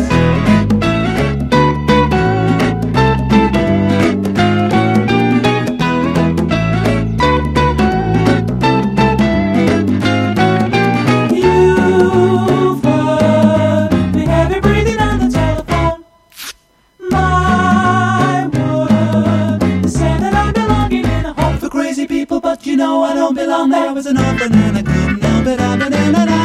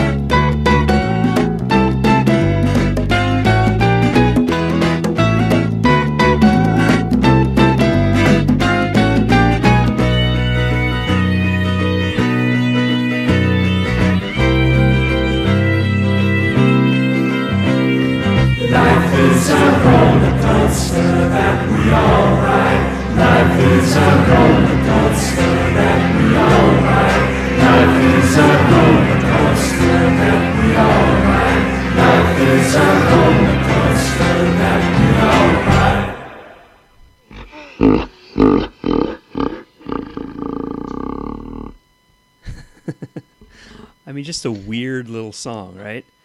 Uh, Stockport rocks, man. Stockport.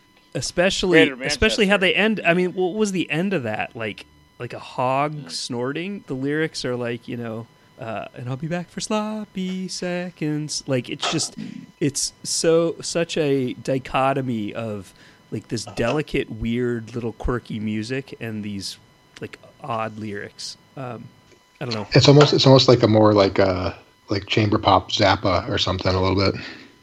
yeah I think so too. Yeah. for sure I, and, and I mean, I've really never listened to 10cc at all, so it's kind of like, what the hell is this? It's the great. hell is yeah, that exa- right Same. Right, Same. right. I mean, and that whole record, "How Dare You," I think is is is very good. Um, and, and definitely has a Sparks feel to it. I think Sparks certainly and Steely Dan have kind of been re- rediscovered I've never really listened to Steely Dan. Uh, yeah, I mean, you know, like you know the hits, like um, What's the biggest Steely Dan song? I've never really heard Um, of Steely. Hey I know a lot of people love them, but I've never really listened to fucking Steely Dan. Hey They're, I, they're amazing, and they're one of those bands that like you hear the song and you're like, "That's Steely Dan." I thought that was Fleetwood Mac or Right. somebody. Yeah, they're Australian, right? No, no, no. They're from from like Queens, I think. Yeah, I just don't listen to Steely Dan. Like a lot of people, like will like fucking like be like, this guy's an idiot, but like, I think like the Aja record cover, the Aja record cover, like Yeah. set me off when I was a kid. So you know, Steely Dan, Bob, they they did Doctor Wu that Minutemen covered on Double Nickels. That's that's the Steely Dan song you know. Yeah, well, I mean, I only- yeah, the only Steely Dan song I know. Um, But like, like, what's your experience with Steely Dan, Fred? I feel like um, I, you know, I was into punk and I was like Steely Dan. No, that's like mall music. That's music for shop for like the grocery store. Same, then- same. So I was yeah. just like, no, yeah, Steely Dan. But then I found myself like there's a song called uh, "My Old School" that they do, and I was like, this is like Stevie Wonder, but like more like belligerent. I mean, Stevie Wonder's not belligerent at all. So like a belligerent, like Jewish Stevie Wonder, like is amazing. Like super poppy, super plastic. Play, Um, can we play that one, Mike? uh, sure. Um, I can I can pull up my old school. Um, you know, but you probably know that song. Um, they call Alabama the Crimson Tide, and they call me Deacon Blue. You know that song, right, Bob? no, No. Um, no. But I feel like it's so dense. You got to hear the song to be like, oh right, I, I, and, it's you not know- going to be like you a know- yeah, exactly. Yeah, you know, like, I'm reeling in the years, and Ricky, don't lose that number. Yeah, I know Ricky don't lose that number. Yeah, you, I know you know um, reeling in the years, right? yeah, I think so. But like, I haven't. Heard, I don't listen to that. You Okay. know. Well, here you go. I, I have Oh Jesus. I have my old ski, my old school ready to go.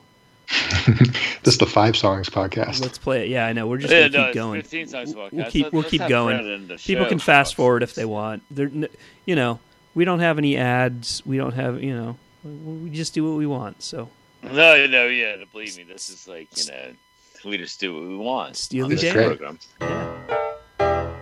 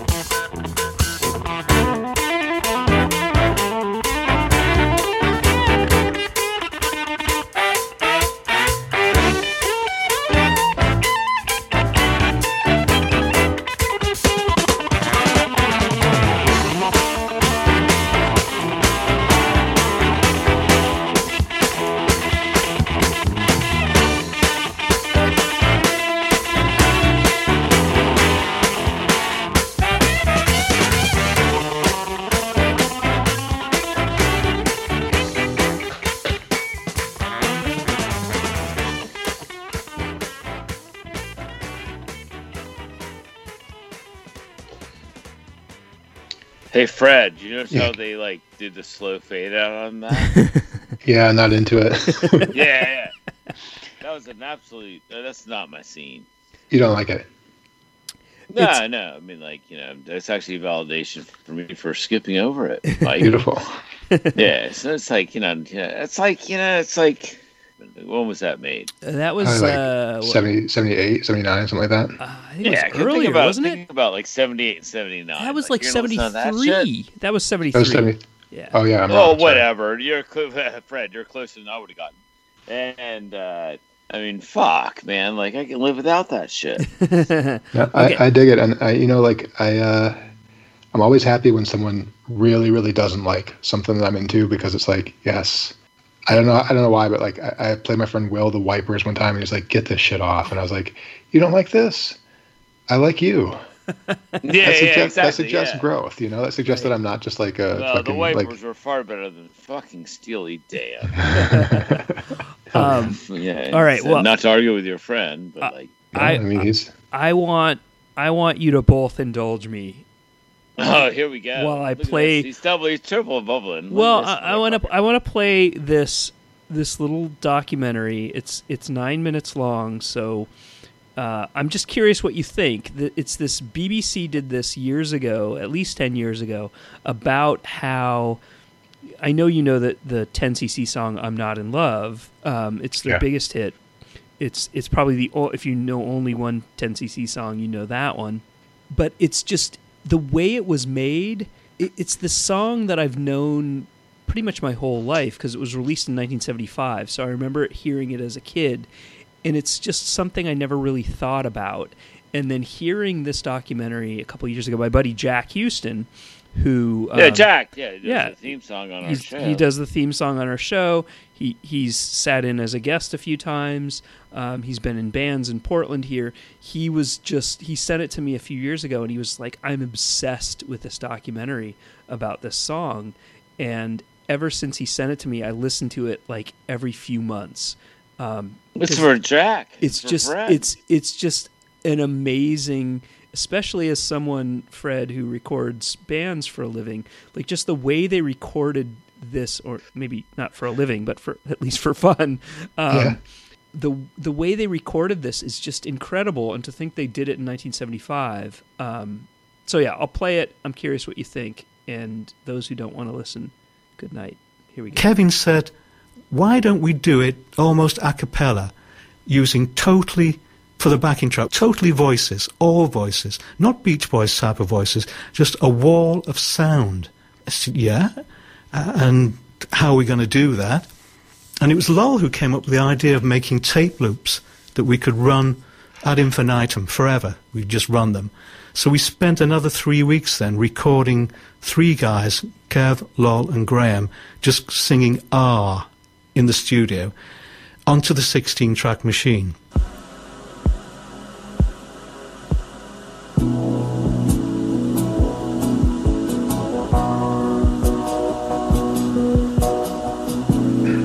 Each note had 16 tracks of three people, if you've got your calculator there.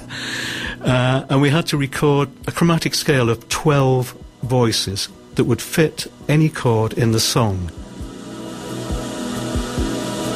We put the tape loops around this Studer stereo machine and then out to mic stands with, with little little rollers on the top so the tape would run through there and we could tension the machine properly.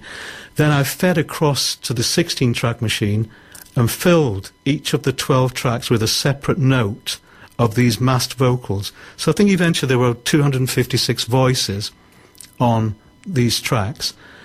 And at the same time, we'd recorded a very, very simple backing track, stereo backing track, with me on electric piano, little rhythm guitar, and Kevin playing a bass drum on a, on a Moog synthesizer, just to follow it. love. So don't forget it. It's just a silly phase I'm going through. The four of us actually got around the control desk and started to feed the chords as they were changing within the song, up and down with the faders.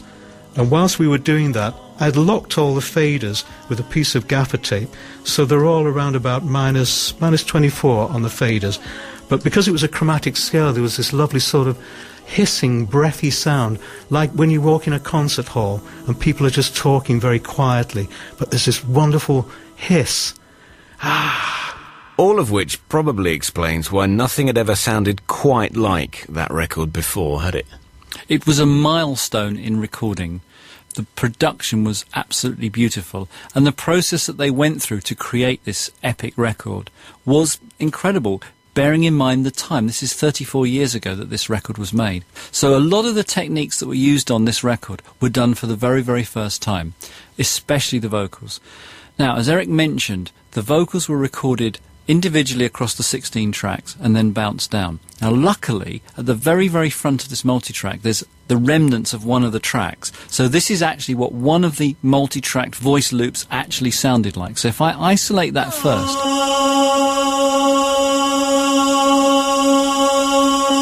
and that very slight blip you can hear, that's where the splice would have been in the loop. So although you can actually hear the loop as it goes through with the splice point, in this case, when you had the other 11 added, all at different splice points, the loop point would have been inaudible. So now if we start the actual multi-track up, you can hear what Eric was talking about, this sound that does sound like you're entering a cathedral or some hallowed space.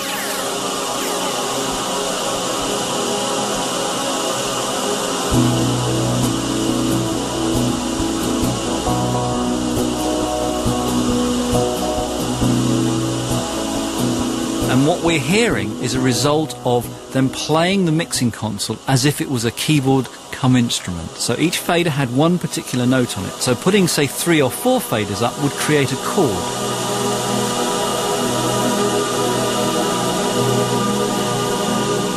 And as they knew what the chord progression of the song was, they could go through it bit by bit. They could, of course, drop in and out of the stereo track that I'm now playing to correct any errors in their mixing. So this final track is a result of all those man hours of work. It's absolutely beautiful. The other addition is that there's a second track of the same thing but played at half speed. So that creates this low octave. This is particularly noticeable on the bit where it goes ah ah ah ah. And you can hear both the high original pitched vocals and the low octave vocals. So Eric's using his half speed trick again, which he, he obviously likes. Um, I don't remember another record that starts off with the vocals being produced and then you playing along with it. But this seems to have started with just the vocals. That's right, they created a guide backing track just to make sure they mixed the vocals in the right sections with the right balances. But once they had their correct vocal track, they then proceeded in the control room, which creates a very, very different atmosphere, played in the control room the rest of the instruments, the Fender Rhodes,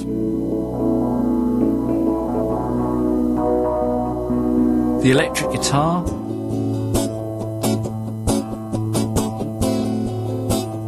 and curiously, no drums. This bass drum was actually created by a Moog synthesizer.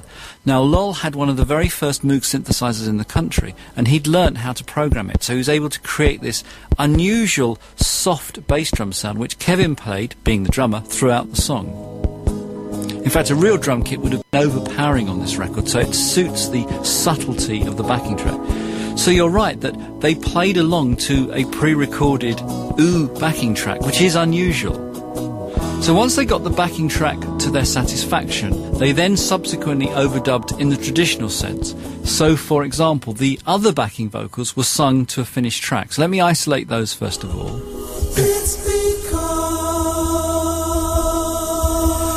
Ooh, you wait a long time for me.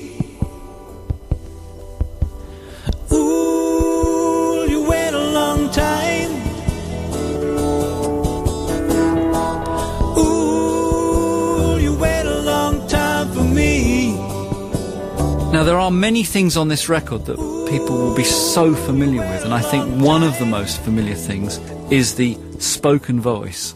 The only time that there's not a 10cc person on this record. Now, this is Kathy, the studio secretary. And once again, to make my job easy, Eric has recorded the effects on Kathy's voice. So what you're hearing is exactly as Eric recorded it, including the fact that it fades out as it loops round. Be Quiet, big boys don't cry. Big boys don't cry. Big boys don't cry. So that's Kathy with the nice voice. And it is so integral to the record, you can't imagine that not being on there. And just a great production trick. Now, talking of things that are not on there, there's one part of Eric's lead vocal that never made it to the final record, and luckily they never erased it.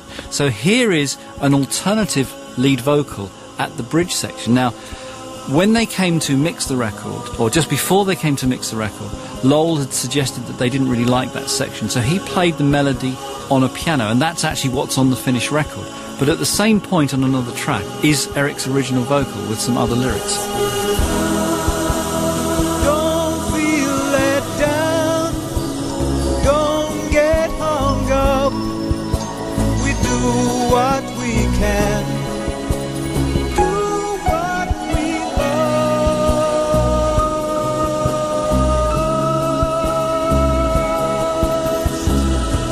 This is probably the first time this has ever been heard outside of the studio, and probably for 34 years.